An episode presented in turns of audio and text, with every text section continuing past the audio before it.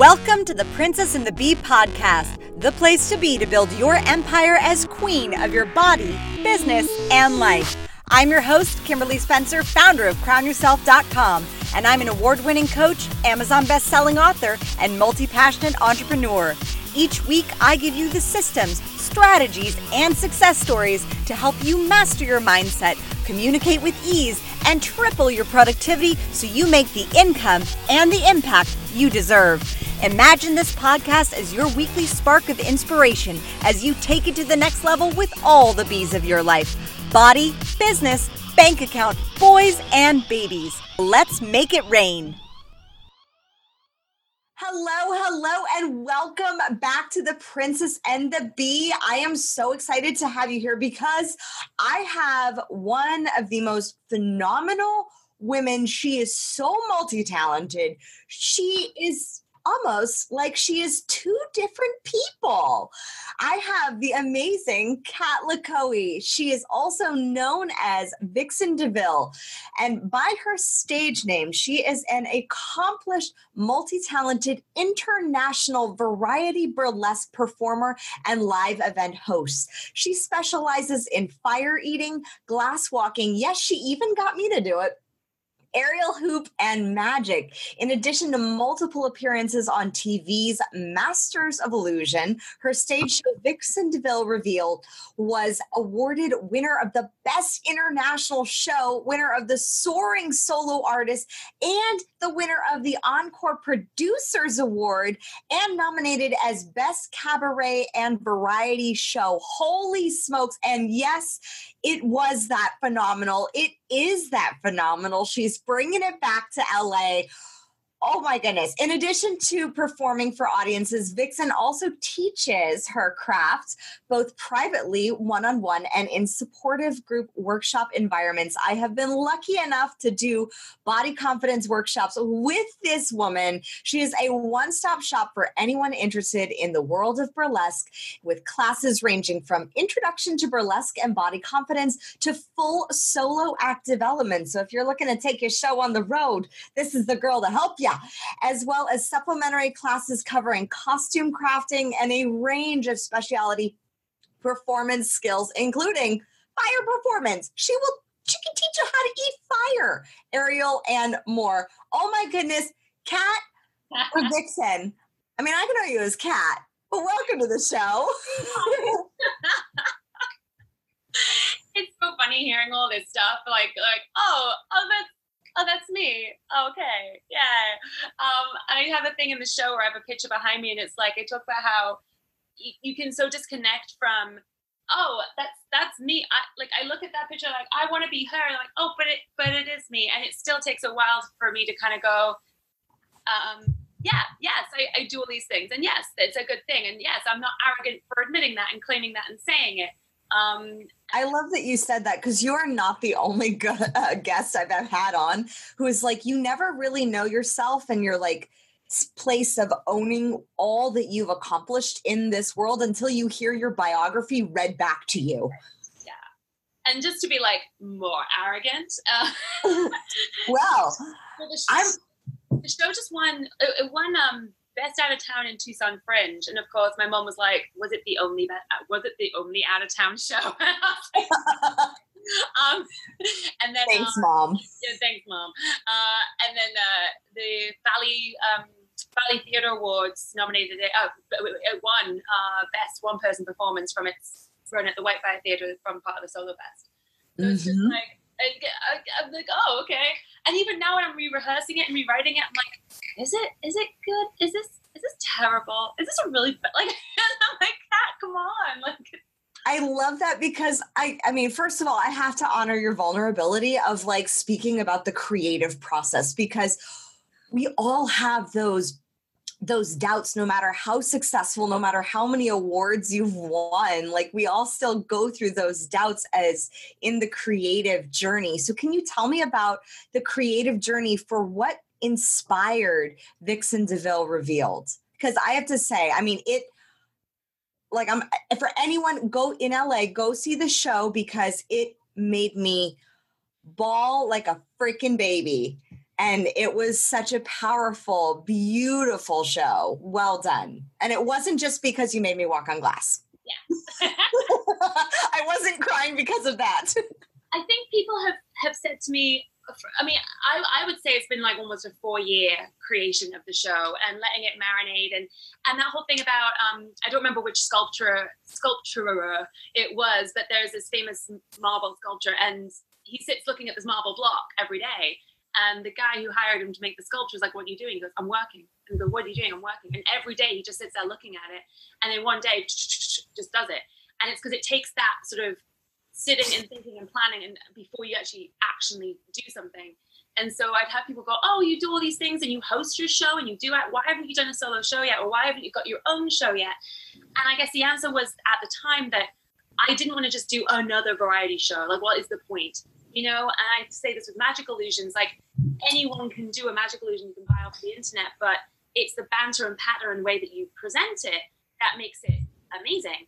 And so I hit upon this idea like maybe two and a half years ago that um, I wanted it to be more about if I can do it, anybody can do it. And that the room of the theater would be like the space that you enter.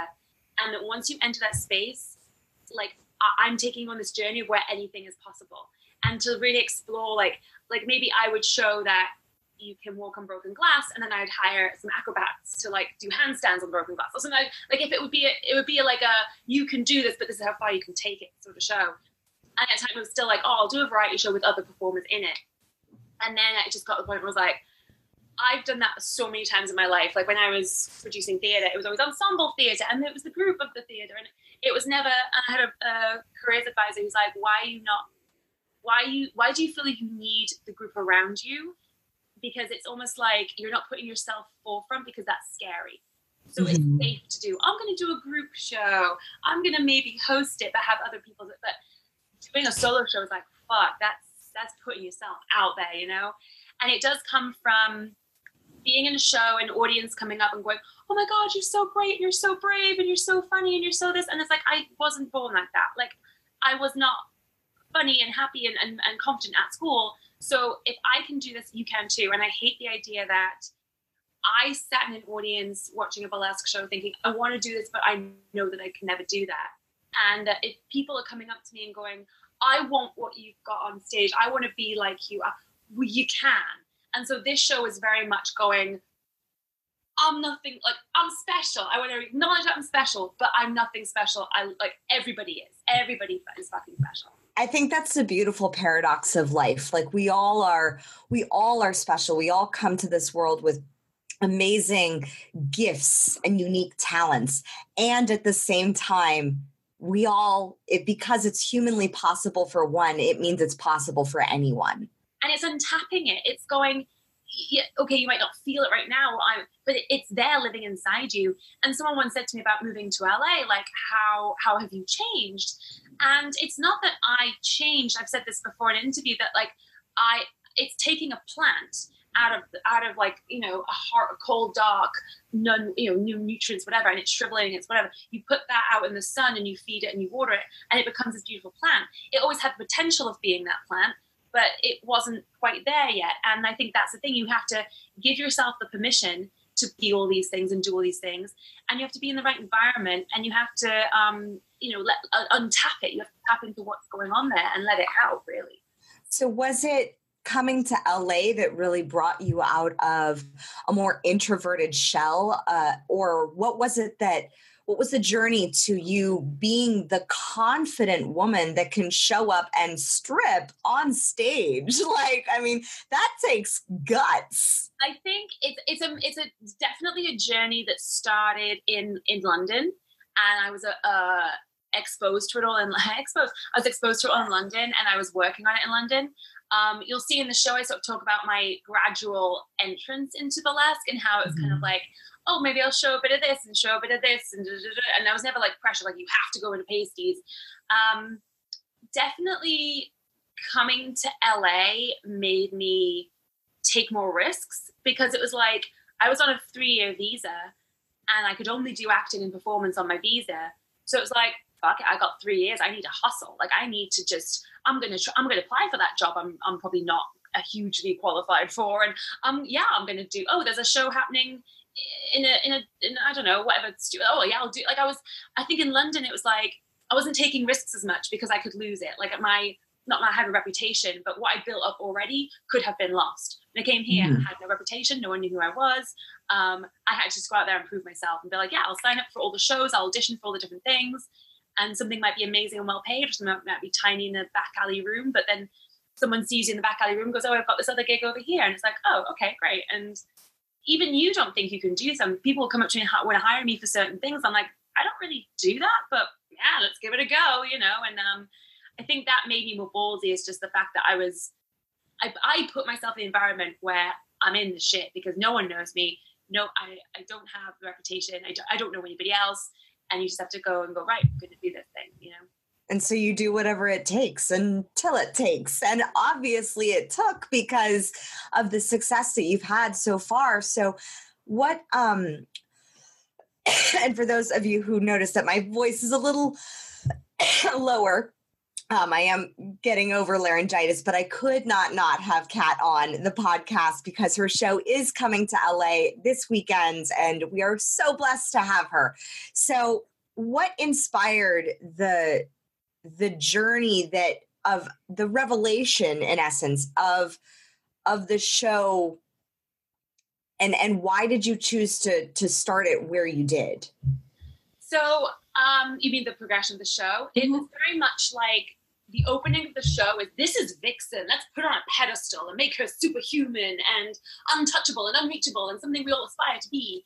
And the show is gradually going, uh, uh, uh, uh, and it's peeling back the layers. Oh, like a burlesque act, uh-huh.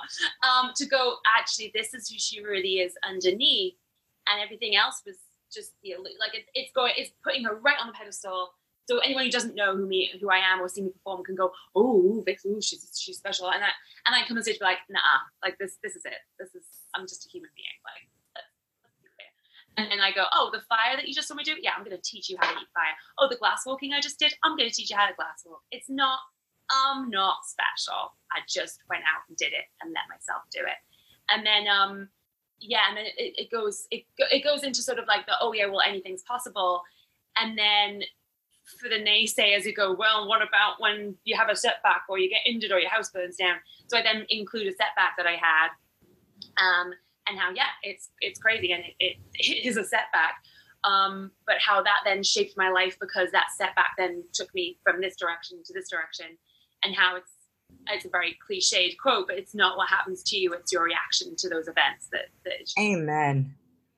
Amen. I think what I mean what what really got me and what always gets me is when people pull out that that visceral not today ego like not today limiting beliefs and they tap into that that source that higher power that whatever you want to call it and they live into it like you did in the show and like you did to overcome the setbacks that you experience. So, can you talk about how you deal now with other people putting their own limitations on you?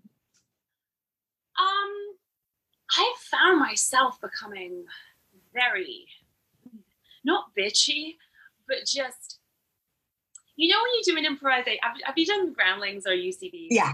yeah. Yep. Um, they're just like if someone puts a quality on you, you just take it and run with it because the more you run with it, the funnier it is.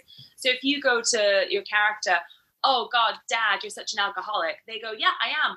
going to drink another beer. Hey, there it is. Um, I found myself like if I if I'm creating some costume and the room is a mess and someone comes in and says, "Oh my God, you're so messy," I go, "Yeah, I am messy. Um, it's going to be like this for a couple of days. Like that's just that's Yes, exactly. Yes, it is messy. Yes, I am a messy person. Uh huh. And so I feel like when people are very much like, I mean, it's not really limiting belief, it's more of a, of a put down. Um, yes, actually, I had somebody say to me, um, I couldn't get my show taped because, um, like, who are you? You're not this famous name or and and of course it went it got to me and it of course it made me go oh shit this one person doesn't but i also thought do i even like this person do i even rep, do i even respect their choices they just created this project that I was like, oh, really? That's, you know, and so why am I taking advice from someone who I don't even respect right now, or I don't even with their, so, and that's all, I bet you anytime you get a limiting belief comment or a judgment from somebody, just decide whether you even like that person. Because why are you t- why are you taking the naysaying comments from the person that you don't even like or respect? Mm-hmm. So I then went to somebody else who I thought actually I knew someone else who works in that field, and I pitched them the idea, and they're like, yeah, absolutely, and now we're going to be taping the show. So it's like I could have easily gone, oh, he's in a position of power and he knows better than me, and oh, okay, moo. Um, but I was like, no, I want to get it taped. I it's got awards and stuff in this little small fish pond, so why can't I go to a bigger fish pond? Um, and it's just it's just saying it's just saying this has to happen, you know. Um, when something happens to you, when your car breaks down or your baby is sick or whatever, you have to get that baby to the doctors. You have to get that car fixed. You don't go, oh, maybe I'll just do it tomorrow. So I was like, no, I don't know how long I'm gonna be able to do this show for, physically and mentally and emotionally. I don't know how long I'll be able to do it for. I need to get this taped. I need to have it so that people can watch it without me doing it. Um, I need to get it done this month. I need to get it done by September. So, um, yeah, you have to kind of put, put a limit on yourself and go, I don't care what you say because I need to get this done. Mm-hmm. I love that because it, there's there's such an aspect of resiliency of of and and being unapologetic about what you want, about truly aligning and saying this is what I want, this is what I'm going for. I'm going to show I, it's not I'm going to show you, but it's like I'm going to I'm going to do it this way and the way that I want to. And that's something that I so have always respected about you, Cat, so much. Oh, thank you. It is it is difficult. I mean, it's just even I was taking posters down to uh, flyers to businesses down the street from outside the theater. And I'm like, why is it terrifying for me to go into a space and go, hey, can I leave some flyers? it's like is that so? Because I just hate being the annoying person. Hi, I'm producing the show. Can I? But but like, but some of them like, oh, this is exciting. Yeah, I'll come totally come and see it.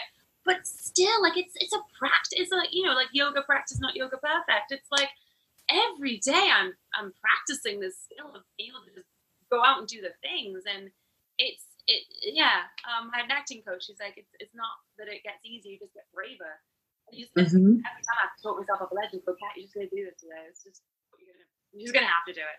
Do it.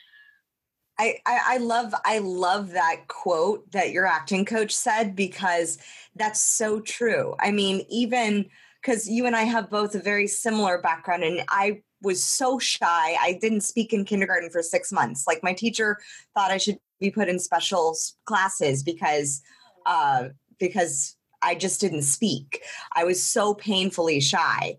And obviously, I've overcome that a bit uh, with with bravery. But at the same time, I tell my clients, I still, when reaching out to uh, speaking gigs or just DMing new people on Instagram, I still have that momentary like gut feeling of like, oh, this is a little scary. And it's so, it seems so silly now, but it's doing those daily acts of courage are what really build that muscle. And it's a compound effect. And you have to really withdraw yourself from it because you're going to get responses yes and no. Wait, all the time you're going to get responses. And when I was trying to get my, when I was getting my green card, um, I had to get um, recommendations from people I've worked with. And I feel terrible from, bashing into someone's day and going, hey, can you write me a glowing recommendation about how amazing I am as a person, like maybe two pages long? Um, and can you sit down and do that for two hours of your life and and and for no reward at all? And I sent these all out to people because I had to. I had a date, like I was going to be kicked out of the country, so it was quite high stakes. Um, and some people like, oh my gosh, thank you so much. I am so honored that you think of me for this. I, I would be absolutely uh, um, like uh, um, honored to write this for you. And some people were like, oh my God, Cat, who do you think you are? Like, how how much audacity do you have that you think I would write this letter? Like, seriously, like offended that I'd ask them to write the letter. And I had to just be like, well, I need 10, so I'm just gonna have to ask another five people. And it was it was just crazy the difference in it. And like on my Instagram, um, whenever anybody sort of like takes interest in my classes, I'll reach out and go, hey, are you just in classes? And some people are like, oh my gosh, thank you. I was just thinking that. Oh my, yeah, yeah, let's talk about that. And some people are like, oh my god, no, how dare you? And I take such like I'm really hurt by the people who responded and brought you right. Like, just say, "Oh no, it's fine. I was just browsing at your Instagram." Just say that. Don't be like, "How dare you?" Like, real offended that I'm trying in their lives. And I have to just be like, if I was working for someone else, my job was calling or flyering for someone. I mean, I've done a bunch of that, you know, in my modeling days. You know, you're not emotionally attached to whether the person says yes or not. You're just doing your job. Mm-hmm. And really, you have to just kind of separate yourself from um, the in the moment rejection to the big grand scheme of I want to achieve these five yeses or whatever. I think that is such a poignant point, and it's a question that I, I commonly ask my clients who are starting up their businesses of if you were an employee of your company, would you fire yourself? Because a lot of times when you're just starting out in in your business, sometimes and if you have the safety of having another job that's providing that income, it's not really a necessity that your business succeeds. And so what I found is that they don't put themselves out as much with as much audacity because of that feeling of attachment to the yes or the no when really the yes or the no is it's just a projection of that other person's yeah. stuff whether they say yes or no or get all up up get their panties up in a bundle but i love the fact that you you brought that to uh, you brought up that point that you know if you don't have that attachment to the job if then it's just a job and like a no is like a no okay next.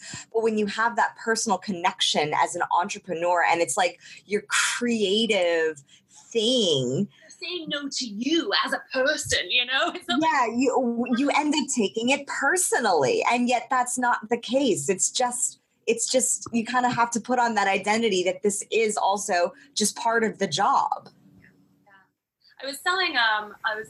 I took a, a film to the um, AFI, AFI, AFM, yeah, AFM, uh, a couple of years ago, and it was so so much easier to pitch a film that I hadn't written. I wasn't directing. I was I was going to be in it, but like a, a smaller role.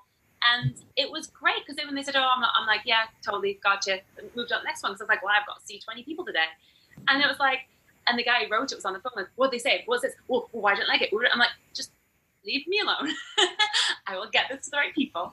Um, and it was so much more refreshing to be trying to pitch and sell a project that wasn't my heart and soul. Um, and yeah, because they are sort of saying no to you, but it's the same thing. I was like, it's like with any coaching thing, you pitching your product is almost like a comment on that person by saying you're flawed in some way and you need my, my services. Mm-hmm. Um, and so it's very difficult to second guess. You know, if you're selling skin cream, you don't want to go up and say, "Hey, do you want my skin cream?" Because you're going, "Well, you're saying that I look old and wrinkly." Like, to like, "Hi, would you like some life coaching?" What are you saying? Am I flawed? Yep. you know, so it's difficult to sort of reach out in those in those realms. Hey, do you need body confidence? Like, what? Yeah. so, and then, and I wouldn't, and when you second guess who you approach, you lose you lose the people who need your services. Because um, I could second guess that some people don't want to don't want to do this, or that they're competent enough already, or you know they're already doing the less. But then I, I people approach me and be like, "Oh, I'm actually thinking about taking your classes. I want to like improve what I'm doing." Or actually, you know, I've, I've only ever been singing, and I want to I want to now work into the last world. And I would never have thought that they'd even. I would have thought if I'd offered my services, like, "Screw you, I already do that." Like, whatever. Who do you think I am? Um, so you have to, when the no's come to you, go, well, how dare you? I'm so offended you offered it to me. It's like, well, you know what? I don't know. I feel messaging me and going, no, I don't want burlesque classes. I'm a man. I'm a, I'm a guy. I'm like, there's boylesque. I have some guys like, oh my God, yes, I didn't know if I could do that, but I was really wanting to ask, but didn't know if I could. So for all the men who are offended that I offer them burlesque classes, it's worth it to be able to reach that one who wanted to do it and didn't know that they could. Mm-hmm. And I, I think that brings up such an important point of selling, of as an entrepreneur, as a business owner. Um, my personal perception on selling is that it's of service because when you can be of service to that one person, then accidentally and unintentionally bruising somebody else's ego that they're dealing with and their own perceptions that they have their own stuff as as we all do. But when you can reach that one person the shift that you can make in that person's life whether you're selling skin cream or coaching or uh, foot baths or you know burlesque classes or whatever but when you can change that person's life that's actually where selling shifts into being of service and of massive service because the value of transformation is is priceless and that's the thing is uh, so many business marketing people are like oh i want to go into business what should i do? It's like i've never i never went hmm i need a way to make money. I'm going to sell burlesque courses. If i want to make money i'd have become a lawyer or whatever. I, you know what i mean? I you know yeah. I wasn't stupid as a kid. So um, i i don't do my burlesque classes to make money. I'm doing them because i when i see someone who is so lit up by the idea of it but the fear that they're never going to do it.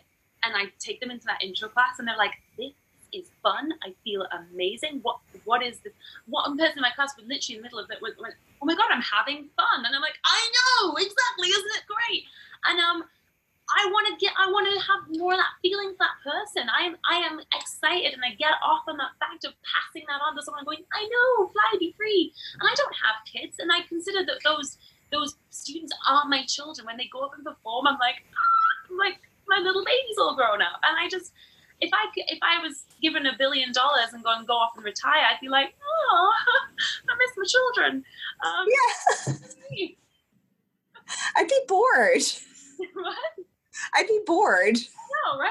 yeah. If, if I was told like I will pay you, but don't but don't be of service to other people. Don't don't do the work. Don't do don't provide the creative outlets, I'd be like, oh no, thank you. like, no, no, no, no. Sit on a beach and drink pina coladas and don't do anything all day. I'm like, no, that's not, be, just not exciting at all. I know. I'd be bored after a day. so, so what is it about burlesque that that brings out that confidence? How do you, how did you find that burlesque really taps in on a different level than some than just like learning how to eat well? You know because sometimes that change can happen on that physical level from feel from treating your body better but what what added thing does burlesque add to it because you're fully putting everything that is you out there and it's not um as an actor as a model you're very much doing other people's work you're you're doing the someone else. I mean, you're, you're bringing yourself to the script and all that stuff, but essentially it's someone else's script, someone else is editing it, someone else is directing it. As a model, you're in someone else's photo shoot. You've been it's been styled by somebody else, and you're basically just this like prop. You're a moving prop for burlesque. Um, and people come and say, "Oh, can you give me the choreography?" I'm like, "No, no, we create this together." Like you are picking your music, you are picking the costume that you want to wear, you're picking the concept that you want to have. Are you are you ravagely turning into a werewolf or are you gliding down a, scare, a stairway looking like Marilyn Monroe? How do you want to uh, start the question? How do you want to feel on stage? Do you want to feel vengeful? Do you want to feel powerful? Do you want to feel cutesy? Do you want to feel like everything's just not a problem and just you can make a big mess or something? So how do you want to feel on stage? So it's fulfilling that area that you don't have in your in your current life. You don't feel like you're powerful. You don't feel like you can make a mess. You don't feel like you can just be cutesy and fun because you're constantly trying to be in control of things it gives you that arena to experience that feeling that you don't have, that outlet that, that you don't have. Picking clothes that you don't get to wear every day. So if you do have a baby and you need to be thrown up on all day, that make you very expensive. Or if you're kind of in a business suit every day and you feel quite restricted, that's something flowy and, and, and, and floaty.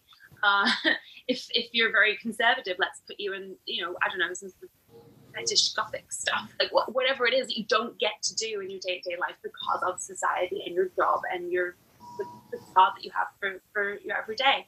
Um, and then yeah, so you're you're going out on stage, and you're not just going here I am, and also the strip here I am, but you're going this is all my opinions and my taste in music and my sense of humor and what I think is true and my opinion.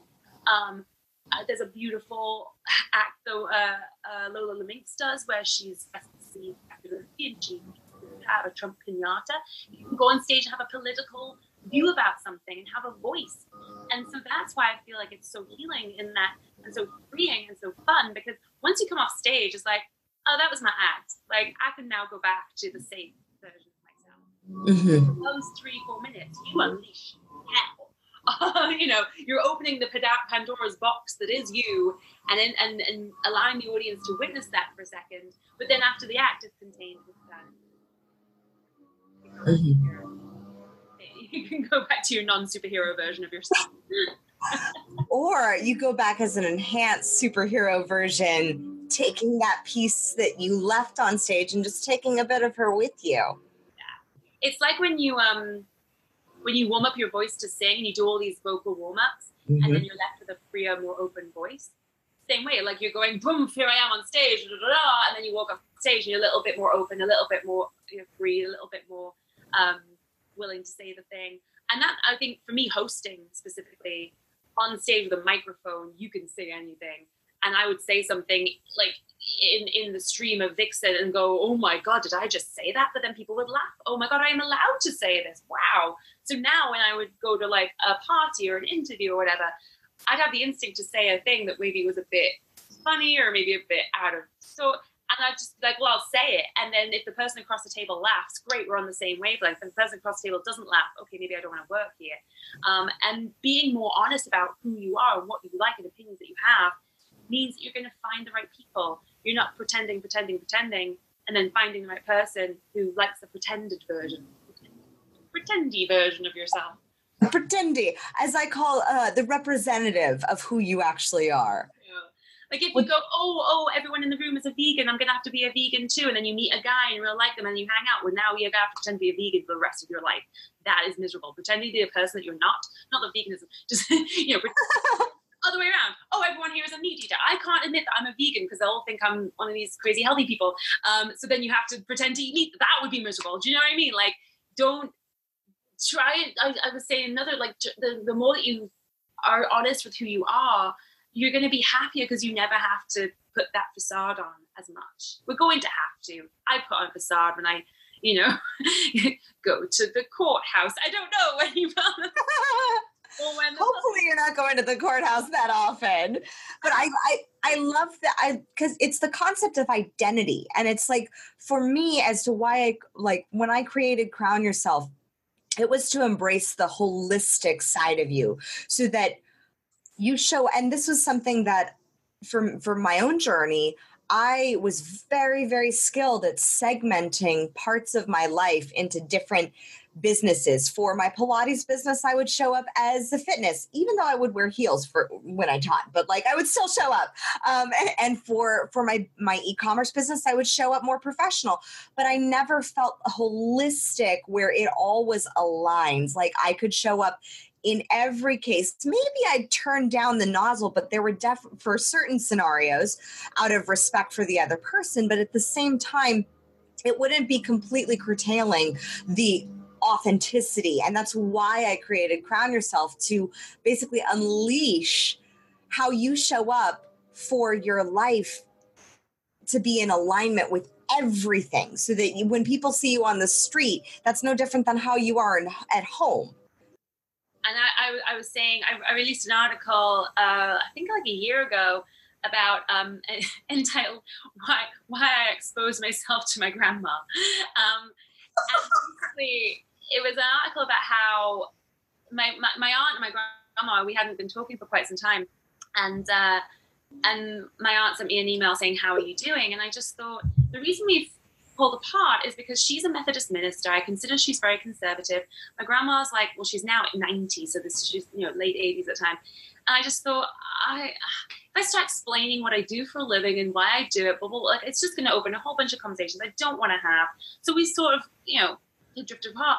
And I thought, well, the same as selling. Like maybe I should try being honest with her and saying what I do because all she can do is say, "Oh, that's a bit," and shun me away and I've not lost anything because we'd already disconnected anyway.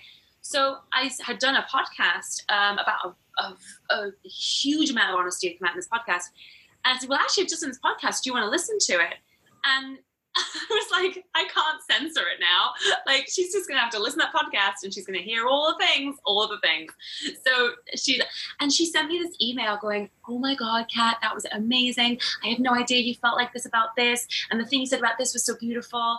And oh, I saw I saw this article about people painting their um, stretch marks, like so that was, you know, this is really great. And then she's like, you know, I, I feel like you t- with your teaching is like me um, in the ministry with my people in, when I do my sermon, and it was just like oh my gosh, I did not expect. And there was, uh, yeah, the next time I went to visit her, I thought, this is the first time I've been an adult by myself in her presence. So I've been a child in her presence where you have to be, you know, behave yourself and all the rest of it. And I've been an adult around a dinner table where, oh, you have to be polite politely. But I thought, if she wants to spend time with me, I can't give her the less than me. And so we've had some amazing like honest conversations and I just feel so much closer to her now. And I did not think that would happen. I mean, you know, we're like late uh, late twenties, early thirties, and I hadn't really spoken to her since I was like 21. So like eight, nine years of not really talking and being my honest self, like fixed it. I think that speaks to the value of candor. And I think a lot of times we think of candor as as what we say but candor goes deeper than that. It also goes into what we don't say what we withhold the parts of our life that we keep for the stage rather than allowing them to fully be expressed. So in your coaching in the work that you do in the workshops when you're working with someone and you see them withholding how do you coach someone around how to unveil that that piece that they're holding back? Um, I very much try to be aware of if I've thrown something at somebody or if they've brought it to the table. So they'll bring in a piece of music, and I might go, "Oh wow, this piece of music it makes me think of a butterfly, and you're flying, and maybe you should use some isis wings, and, and I'll go off on one." And I, I've tried to stop doing that. I'll say, okay, what images? I'll start with what images are coming to you. Where, where, where do you think this is lying? And they'll say, and me, me, I mean, it's very difficult. Some, students are like, oh my god, I see like a meadow, and I see like, um, I don't know, like a small fairy landing in the meadow, and whatever. And some people are just like, oh, I'm not sure. I'm just not very visual. So I'll have to be like, okay, this is what I see, and I'm not saying you have to do this, but for example, my brain is going that you're the caterpillar and then whatever, and then you become the butterfly. And they'll go, okay. It's like, no, no, no, not okay. You need to be excited by this idea because if it doesn't excite you, you'll be miserable and stay. And some people think just because I gave them the idea that that's the right idea. And it's not what's the right idea. What fires you up? So I then go, okay, well, here, okay, other things you could do because it's not just the butterfly. Other things you could do is you're this snarly monster and you come on stage like a snarly monster and you're like you know you're stealing candy from people because you want your candy back. Like you know, like you don't have to be pretty and, and butterfly esque and then it's it's very much seeing the light that goes oh oh can you do that? I thought it was a burlesque act i thought you had to be rhinestone and fluffy. No you you could be the snarly monster you know? Um so it's it's really giving a shit about them being happy and not me going, oh, this will look pretty as a student debut. I'll make them do this. Um, I really, and if it takes a lot longer and a lot more exploration, I'd rather them take 8, 10, 12 weeks to get it done than to bash it out in five or six weeks because see people come into class with some pieces of costume and, and they're a bit like, oh, well, I'm doing this because maybe I, I suggested it. Um, so really letting them know that their ideas in the room are okay half of the battle. Um, and when people go, crazy idea, but I'm like, there are no crazy ideas. There are no crazy ideas. My last, the last act was in a was in an elephant outfit. There are no crazy ideas. Um, you know, I'm working. That's amazing. I love it. Yeah, it's it was my favorite thing. So I just I've had more um, messing around, talking about what what was missing in your life. Um, when I started, it was very powerful, powerful hack and then I was like, I just want to be expensive and glittery. And then it was like, I'm spending too much time being expensive and glittery and, and looking good for auditions and stuff. So I started doing a lot of angry, pouring fake blood on myself, being a werewolf. And now it's just like, I want to have fun. I don't want to laugh at this. I don't need to be, hey, I'm sexy, woohoo, because I had a bunch of those acts. Now I'm like, I'm an elephant, woohoo, uh, and it's just so much fun. I'm just messing around on stage. It's great, and and seeing what I can get away with. I have a, I'm doing this pig act coming up that I think. And um, I don't know if it's going to be funny or offensive or really wrong. And I'm sort of just like, I don't, I'm just going to do it as an experiment. Let's see what the response is. And to me, that's fun because it's like a mischievous risk. It's like, whoo what can I get away with? I'm going to try this idea out. And if, if the audience walk out because it's offensive, I'll probably have won. like, yes, you know. Um, and that, and that's the that's what I want to see in the student is that oh yeah no I could do that oh and I and now when I go and buy those boots oh and I get to wear a crown oh you know and and that's yeah seeing that come out of them.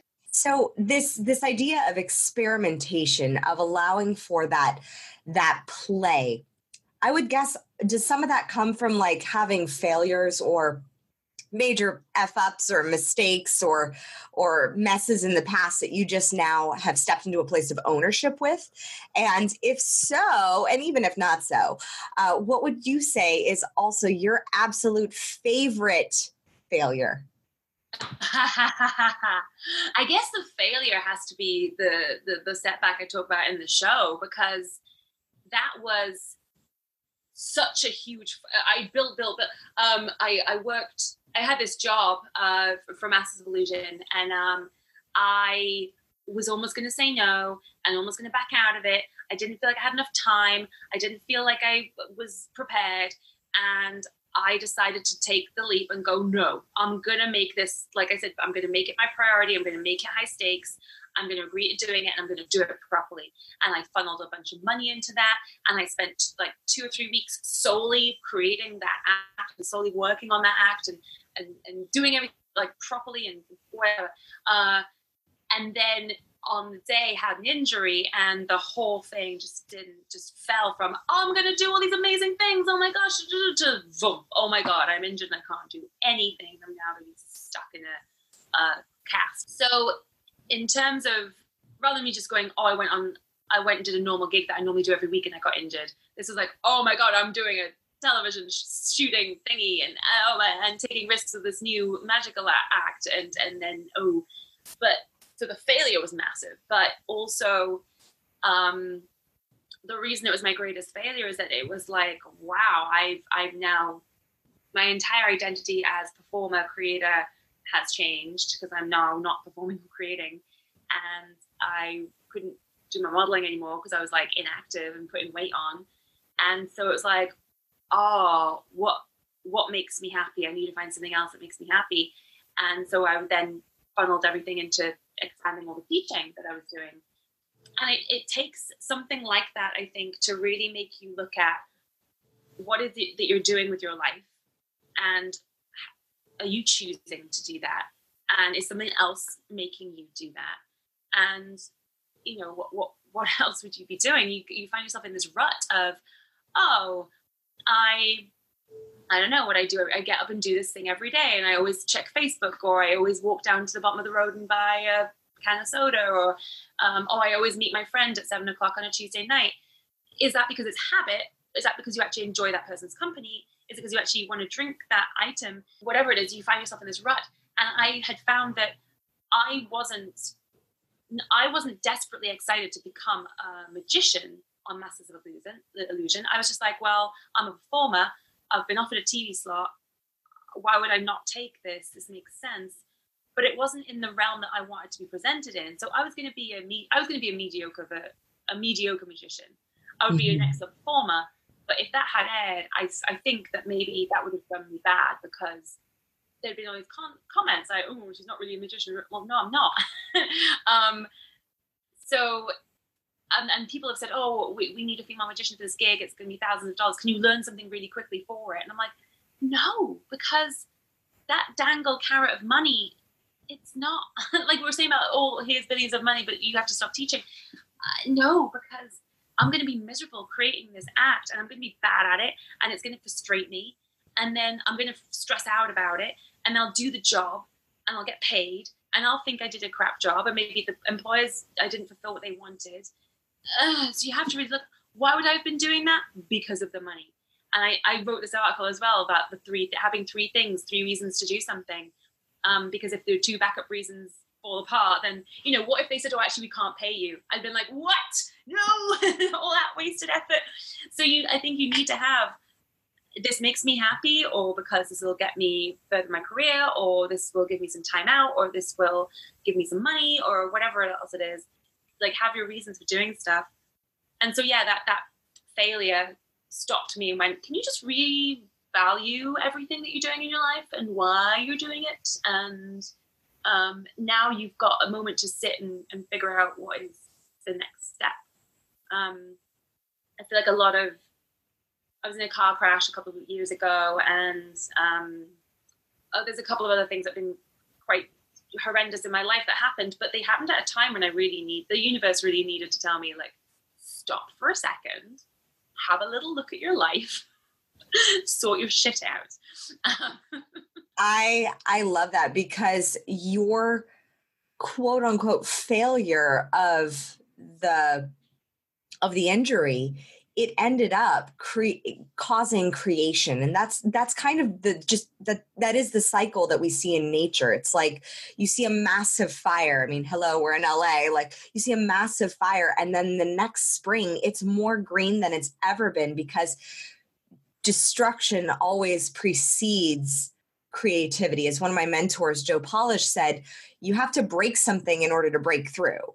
And you literally broke something. Like you literally broke something but you had the biggest breakthrough because it allowed you to create this beautiful show that is is truly just i mean you go there and you you watch her and you will learn how to eat fire within the span of 5 minutes and it's it's astounding so let's get into a little bit of rapid fire questions, shall we, Cat? So I'm not good at rapid fire. I talk for so long, it's like you have to. oh, that's fine. That's totally fine. So, what is your favorite female character in a movie and why? Oh, I guess it'll have to be Scarlett O'Hara from Gone with the Wind. It was one of the first films I ever saw. I wanted to be her. I wanted to run run around and be pretty in the corsets. But now looking like that was when I was like six or seven.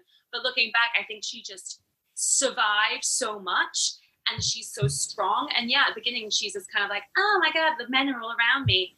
But she's able to have that transition to become like she turns that power and that strength and that beauty into survival. And she doesn't become weak. She doesn't become, she doesn't go, she still is that character later on, but she uses it for different purposes. And mm. she has so much thrown at her, so much thrown at her. And, um, and just even at the end of the day, she's like, tomorrow's another day and it's just she's kick ass as shit. she's she's she's quite something. She's quite a piece of work. Uh, I I love Scarlett O'Hara. The book is even like she has even more thrown at her in the book. If you've ever read the book, like I know that they they had the um the West End show for a hot second, and that was more based on the book. I think she has like some kids or something. Yeah, she has like three other kids in the book what? I didn't know this part, you know. They bring up many like in the in the book I was like, "Oh, this is a to- like almost like reading a totally different story." Even though it followed the same basic storyline. Um so if, again, I'm not good at rapid fire apparently either. Was like, no, question. I'm not doing that. so if you had to have your success at twice the speed, how would you have done it? Ooh. Oh, wow. Um, I, I, I don't know how to answer that question. I used to say I wish I'd come to LA earlier, but I don't think so. I think I needed to be the me I was at that age to come here and thrive. I think if I'd come here any earlier, I would have still stalled. Um, I think I would have liked to have had more business coaching earlier on because mm-hmm. I had this class and I was teaching and it was trottling on a bit but I had no idea how. Like I had some knowledge of how to promote it and sell it and get the word out there, but I think if I'd had help earlier on uh, of someone who knew what they were doing, mm-hmm. um, I think once I had the product, getting that out there and getting the word out there and having people know who I was, I think that would have sped it up a little bit longer. If you were a queen of a country, what would be your prime focus? Oh Since you come from the land of the queen. I never want to be queen or president of anything. I never want to have that much control. Ever. Um, what would be my primary focus? Hmm. Gosh. Like Queen of the Universe days. Um Exactly. let's pick And one. for those of you who don't know, um, I met Cat in a pageant, in a beauty pageant that was for charity back in 2014 uh, called the Queen of the Universe. So it's quite apropos. This was also one of the things I signed up for. Like, I don't know what I'm doing. I'll just do this pageant thing. I think my focus would be on like a group acceptance. Like all this, oh, like, you know, why are we still fighting? Why are we still in a position where we're still fighting for equality amongst races and genders and LGBTQ and like why are people still judging other people for their just being who they are? It just makes me fucking crazy. Um, and I just think yeah, just equality for everybody. um, you know, Amen. I don't know, but based on you know who they are at birth. Like, I can't help I was born this way. Yep. And let's make you as equal as everybody else. Then, yeah. So, so, what would you consider to be your kingdom? Hmm. Ooh, in what way? Like, like what the king? Open ended, what is my? open to your interpretation and creativity. what does it look like? What does it stand for? I don't know. um, I guess you might. I'm going to give you a visual because I like visuals. My kingdom is this little like pocket world. It's like uncovered, and you have to like find it through a little secret doorway. And when you go in, it's like vibrant dreamland where you can be anything. Like as you walk in, you shed your skin at the door, and you can then become your own little avatar creature person wearing anything looking like anything and having any quality and then you walk in and it's just time stands still and you just um everyone loves each other for how amazing they are I love that answer. and i love your and no one's jealous of the other person's thing they just love that they have it that's that's my kingdom Awesome. If your palace had a swear jar, how much money would you have to put in it daily? oh And how much would you charge yourself? i would have to remortgage two houses and sell two livers I I wouldn't I would not be queen anymore if I had a swear jar. I would I would have been dethroned and I'd be peasantry. My favorite thing, and I do it all through the show. So if you're offended by swearing, you're just gonna have to. Suck it up and don't go. Don't But then you'd be missing out on on massive transformation, which would be sad. So, what woman would you want to trade places with just for one day? Oh. Ah. Um I'm gonna say I'm gonna say Sandra Bullock because everyone says that I kind of remind them of her. So I wanna I wanna be the real thing. Yeah. so, let's put you back on that pageant stage that we met on. And uh, what message would you like to share with the world? Oh my gosh. Um just own everything that you are, the good, the bad, and the wobbly. Just say, yes, I have, yes, I'm amazing because of these reasons. Yes, I have these other things that you consider to be flaws. I'm aware of them because I'm me. Uh, you don't need to tell me that I've got a spot on my face. I know. I looked in the mirror this morning. Um, I am so, so aware of all of my faults and flaws, but I'm amazing anyway. And I'm just to get on with it. Oh, amazing. And last but not least, certainly not least, how do you crown yourself? Oh, um, how, what do people do? Like a word? I don't know. Again, open to interpretation. I really like the visual that you painted with king with the kingdom question. So, how do How do I crown myself? How do you crown yourself, darling? um, I feel like I'm on a jet ski. No, what's the thing where you're behind the someone's pulling you along? What's one of those? Sleigh? Water, but you're not on a jet ski by yourself. But you're you're Oh, uh, like water skis. water ski. I'm on a water ski like this, and I'm just like, there's like wind in my hair like this, and then like a little seagull, two seagulls lower the crown onto my head.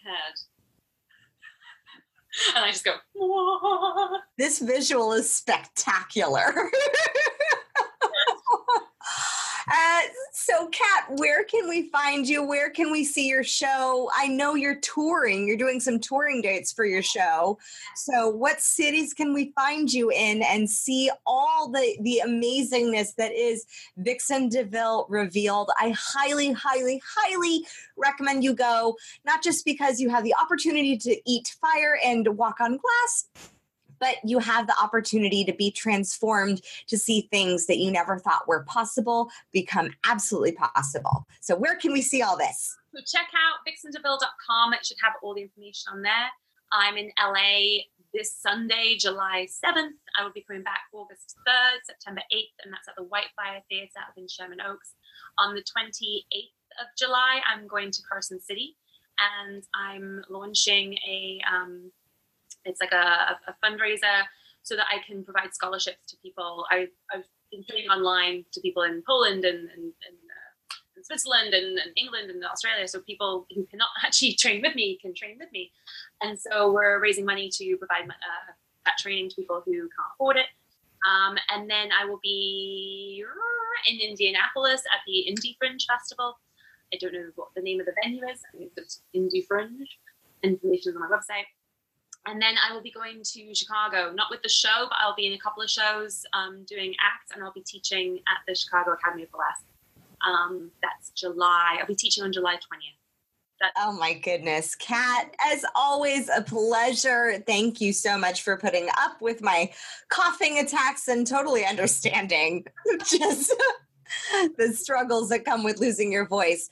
Everyone, I highly, highly recommend you go check out vixendeville.com see the show, follow her, soak up all the inspiration because I know this is only just the beginning of what we can expect from the amazing Cat LaCohie, aka Vixen DeVille. Thank you so much for watching if you're watching this on YouTube and listening if you're listening to this on the podcast.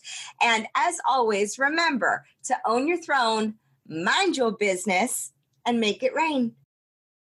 Thank you so much for tuning in today. If what you heard resonated with you, be sure to subscribe and share your breakthroughs and ahas with me by leaving a review on iTunes so I can keep the magic flowing your way. And if you aren't already following us on social media, come experience the extra inspiration and queenly convos on Instagram at Crown Yourself Now or visit our website at crownyourself.com. I am so excited to connect with you in the next episode. And in the meantime, go out there and create a body, business, and life that rules.